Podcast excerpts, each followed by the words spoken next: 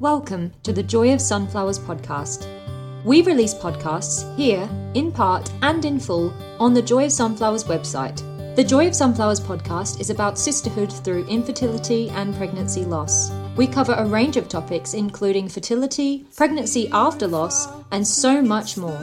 I speak with a range of people, including wellness professionals, medical experts, and beautiful mamas. The aim of this podcast is to bring you information and experiences that will validate and equip you for whatever season you find yourself in right now. Hi, Shanee. Welcome to the Joy of Sunflowers. Thank you so much for joining me. Uh, please tell everyone a little bit about yourself. Yes. Um, so I actually live in the United States. I reside in Georgia. Um, my name is Shanee McCambry, and I am actually the COO of our own fintech company. Um, where we focus on financial industry, business, and personal credit funding, and all of that. Um, we are really big advocates of you know financial literacy and being able to educate people about their finances, um, whether that's helping them with their business um, but one of the other big parts about what I do is I'm a very big women empowerment advocate and believer. Um, and I am huge on, you know, giving back to be able to empower women um, through my traumatic experiences or whatever that, that, I went through because I take them as learning lessons. Um, I do understand that sometimes we go through things that um, are not the nicest things. Um, they hurt. Um, we feel like we may be broken from them, but once we're able to overcome them, there's definitely a lesson in there, and that allows us to also be able to help other individuals that go through it. So, in the midst of educating about finances, I also like to give back um, and empower women. Um, in addition to that, I do have a blog. I haven't blogged on it in a while because we've been focusing on other projects. Um, but what I've learned is that I use my social media as the opportunity to do little mini blogs or give moments of inspiration um, whether that's you know different ways to give back uh, different ways to be able to train your mindset re you know redo your mindset. And also one of the things that i like to do is i like to be genuine and let everyone know that sometimes on your journey to becoming the best version of yourselves you're going to have setbacks because they're not going to always be perfect days. There's not going to be days where you're always happy and everything's going right. You're going to have days where you wake up and um, you're going to need people to be in your corner. So that's something that I also like to do is be very transparent. And so that's a little bit about myself. Wonderful. Yeah. So before we sort of jump into your story, um, and and your story might be something to do with this, but what what's kind of um, encouraged this mindset of you know it's not all perfect and you know we can keep moving forward because i mean you know you could get bogged down in in things that happen and and just kind of fall into a mini pit. Um, yeah. So yeah, what what's inspired this mindset? Um, so to be honest, it kind of came from a place where um I was kind of tired of being in a dark space. And what I realized is that even though I continue, I felt as if I was continuously having or taking hit after hit or having moments where I was just like, why me?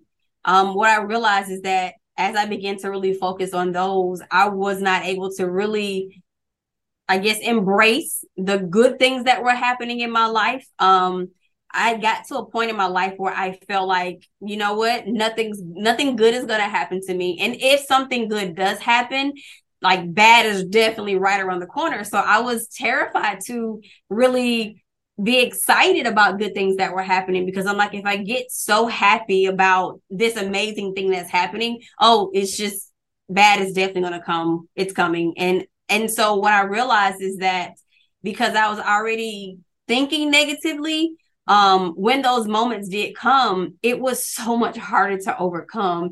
And then, if I can be honest, I began to surround myself around people that allowed me to be myself, but also were there to lift me up in my moments. And I realized that there were so much not easy because it's not easy to kind of come out of those spaces, but it was easier to be able to transition when they came. Um, so I would just say that I was tired. Um, it's heavy being in that space all the time. And sometimes you feel alone in those spaces. And I just had to get out of it because I had a lot of people that were counting on me. And I realized that when I did it for the people who were counting on me, I also realized that I was counting on myself. And then that also helped me to kind of transition from being in the dark per se, because I felt like it was always dark. But I, I, I had to because it, it was a very heavy and just miserable place to be, honestly speaking. I like that you said you realize you needed to be there for yourself. That is something that I think a lot of us don't really consider how much we just we actually need ourselves as well. Like I, I mean, I, we're we're us. We're sitting there, you know, and we're looking in the mirror. But yeah, we just don't think about. Oh, I actually I need myself to be a certain way. Very- and the, the thing about that is, um, it's easier for me. I don't. I'm not sure, but for me, it's easier to be there for other people um, and then when it's like, all right, Shanee, what do you need? It's like, um, I don't know, you know, and because you think about so many others first, you know, but just having to take that time and and like make it a priority to say, okay, well, Shanee needs this or I need this. That that is a little hard. You have to kind of if you if you're not used to doing it, you kind of have to learn to do that. But yeah, it's super important, super important. Mm, it's a big part of being a mother as well, because obviously, like, you know, you put your kids first, you put others first. And I mean, if you're if you're in the lost space and you've um, been through infertility and you just it just hasn't happened, then you know you have that motherly instinct of wanting to take care of someone and then know where to place it. And yep. a lot of the time, the man's not like feeling the same way as you, so you don't have them to do it for.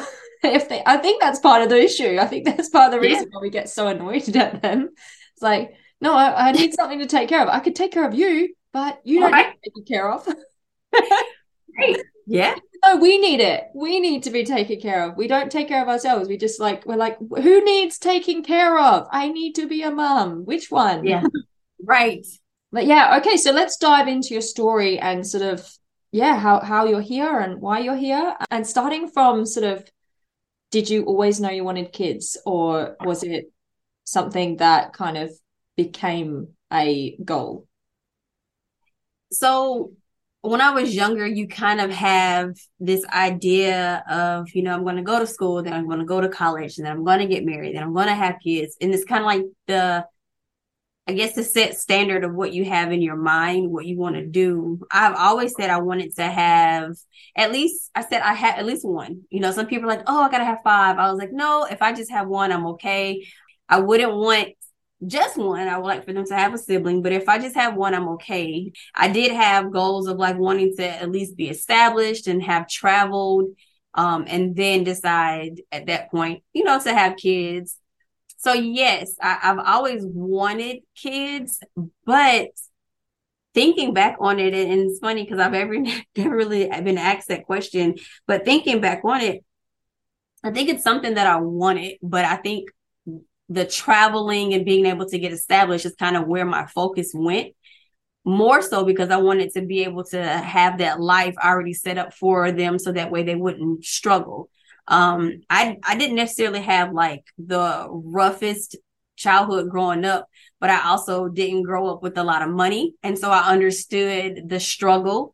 And so i wanted to make sure that when i did have children i wouldn't have to struggle per se financially. So it kind of was like yeah i want kids but i want to make sure i have everything kind of like solid before i have kids. So yeah yeah uh, some people really do resonate with that. I mean, that's why a lot of women, I think, are having babies sort of past 30 because let's face it, that's kind of when we start getting stuff together. Yeah. Like when we're in our 20s. Absolutely.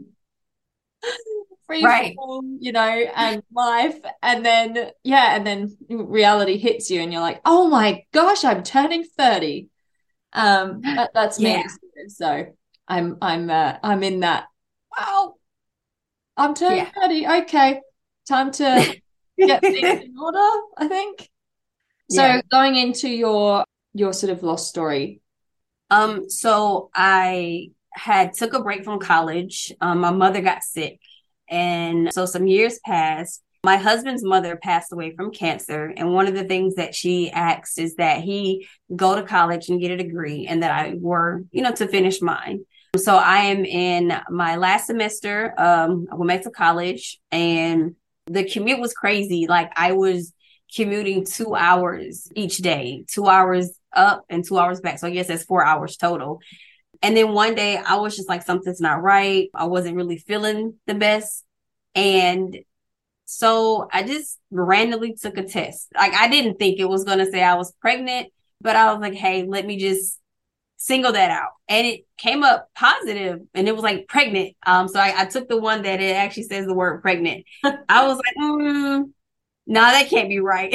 so I took another one and it was like fast, pregnant. So I was like, wow. So fast forward, we that was one of the things that I told my mother for Mother's Day. That was her gift. I let her know she was going to be a grandmother.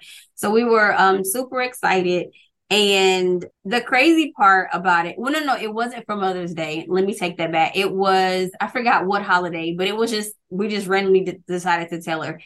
And so I was driving back and forth, and the, uh, my mother was like, I think, you know, this may be too much on you. And I'm like, no, I got it. I'm just driving. I'm not lifting anything. And one night I was sleeping like a normal night. Nothing happened. Like I didn't lift anything. I didn't fall. Like it was just a normal day. I went to bed like normal, preparing to get up for the next day. And I was sleeping and this sharpest pain just kind of woke me up out of my sleep. And I sat up in the bed and I told my husband, I was like, oh, you know, I have this pain. I was like, is I've never felt this before. Something's not right. But I, it kind of went away. And so I kind of sat there for a second and then it came back again. But this time it like made me double over and I was like, something's not right. Um, and I went to the restroom and there was a little bit of spotting. So I was, of course, you immediately freak out at that point because you see blood.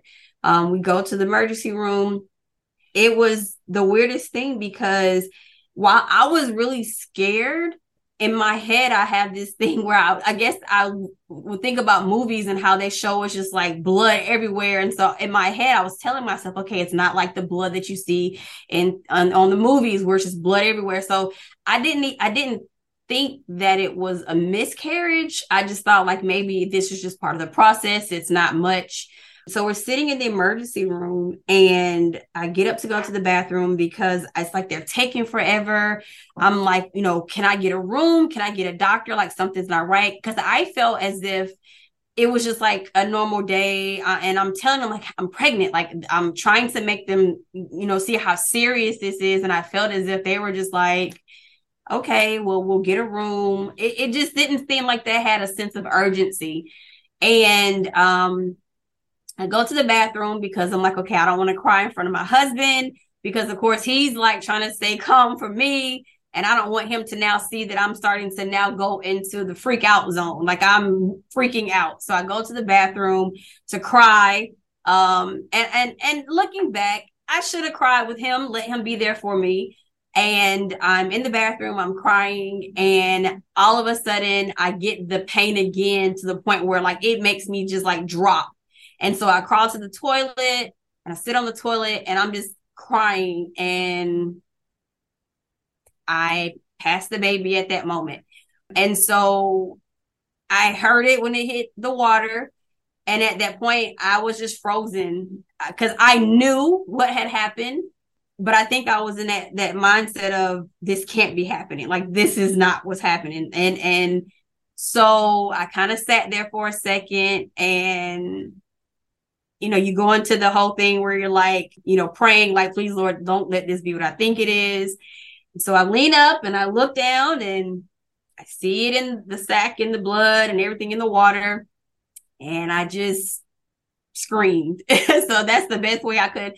So they rush in into the bathroom, they take it out.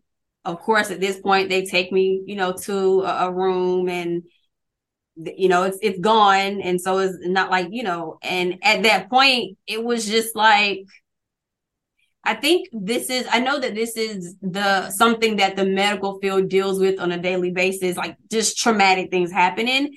But I felt that the there wasn't there wasn't any consoling that was happening. It was just like, okay, ma'am, you know, yeah, you had a miscarriage. Um, at this point, we're gonna make sure that everything's, you know, out of you. And it was just like so matter of fact. They were in, they were out, they checked me and sent me home. That was it.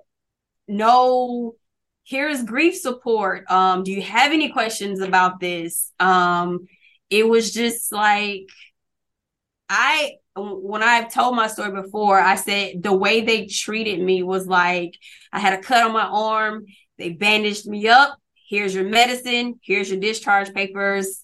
You're free to go home. That's uh, that's how I felt. So that's um yeah, and I of course had to let my uh because I was going to school to be a teacher. And so I had to let them know that I wasn't going to be coming into school teaching because I was going through it. I had the best um, teacher that I was working with. She was like, take your time. I know if you miss X amount of days, they can kick you out of the program, but I'm not going to do I mean, so she was very supportive. It made me feel good.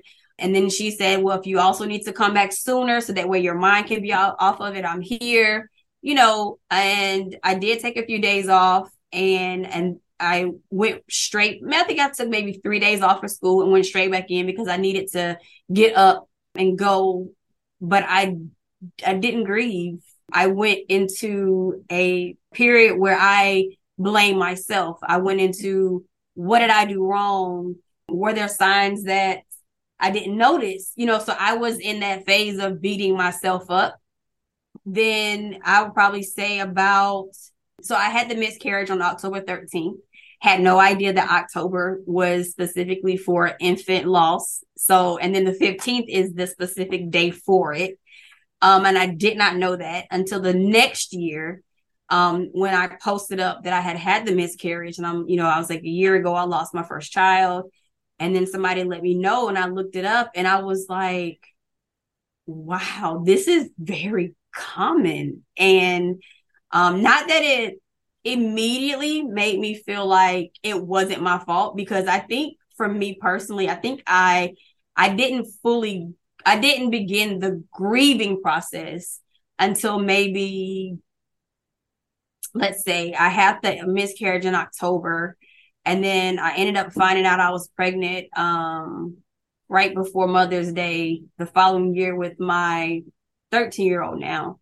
Um, and I think that October I had the miscarriage. I didn't like, I mean, I cried and everything, but I didn't start my grieving process until like maybe about January of the next year. And out of nowhere, it was just, I just could not control it. I cried, I sobbed, I couldn't get out of the bed. So it was like I was reliving that moment all over again. And I think at that point is when I kind of started to face the fact that it happened. And you know i think what made me okay was that it happened and i have the right to grieve when and how i want to.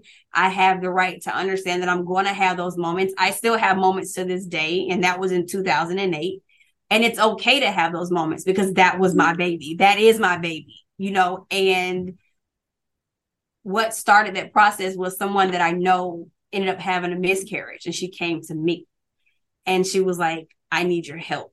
And I was like, well, I haven't really faced it myself. And so, yeah, that kind of forced me to kind of go through it. But it was very, very hard because I think for a few years I beat myself up very, very bad because I was like, it's my fault. Like I, I had to have done something wrong, you know. So that's my story.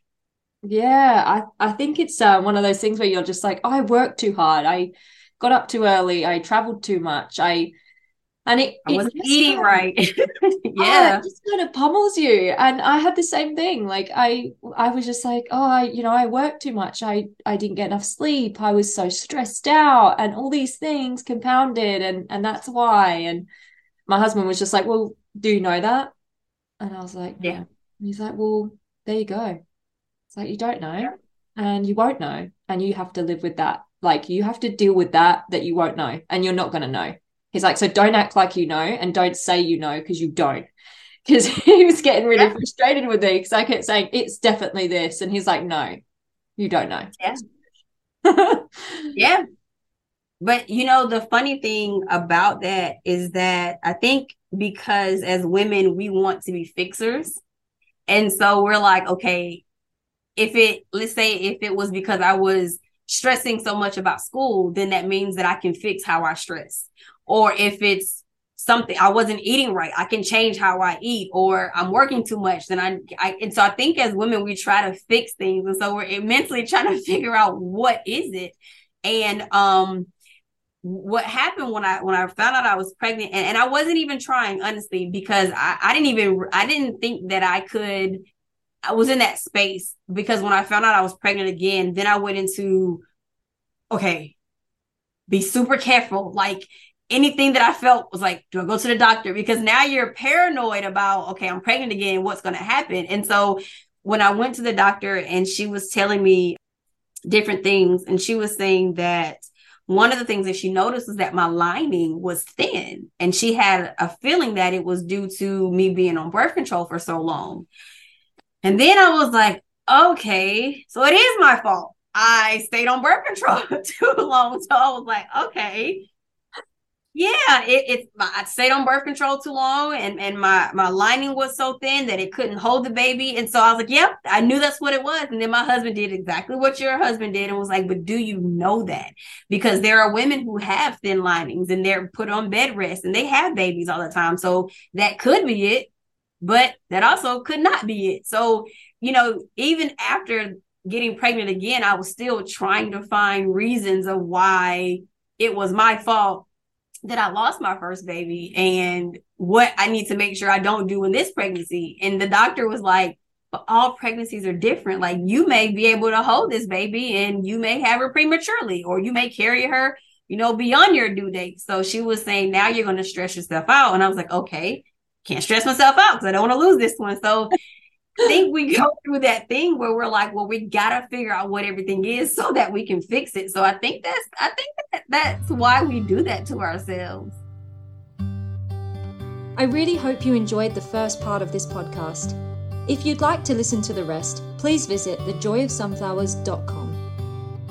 Please note that all speakers, including experts and professionals, express information, views, and opinions that should not be used to diagnose, treat, cure, or prevent any medical conditions. If you have a medical issue, please consult a qualified professional. Speakers voice their own views, opinions, and conclusions, and they may not reflect the views, opinions, and conclusions of other speakers. Ella Rose, The Joy of Sunflowers, and its sponsors may not endorse all or any of the views, opinions, or conclusions expressed.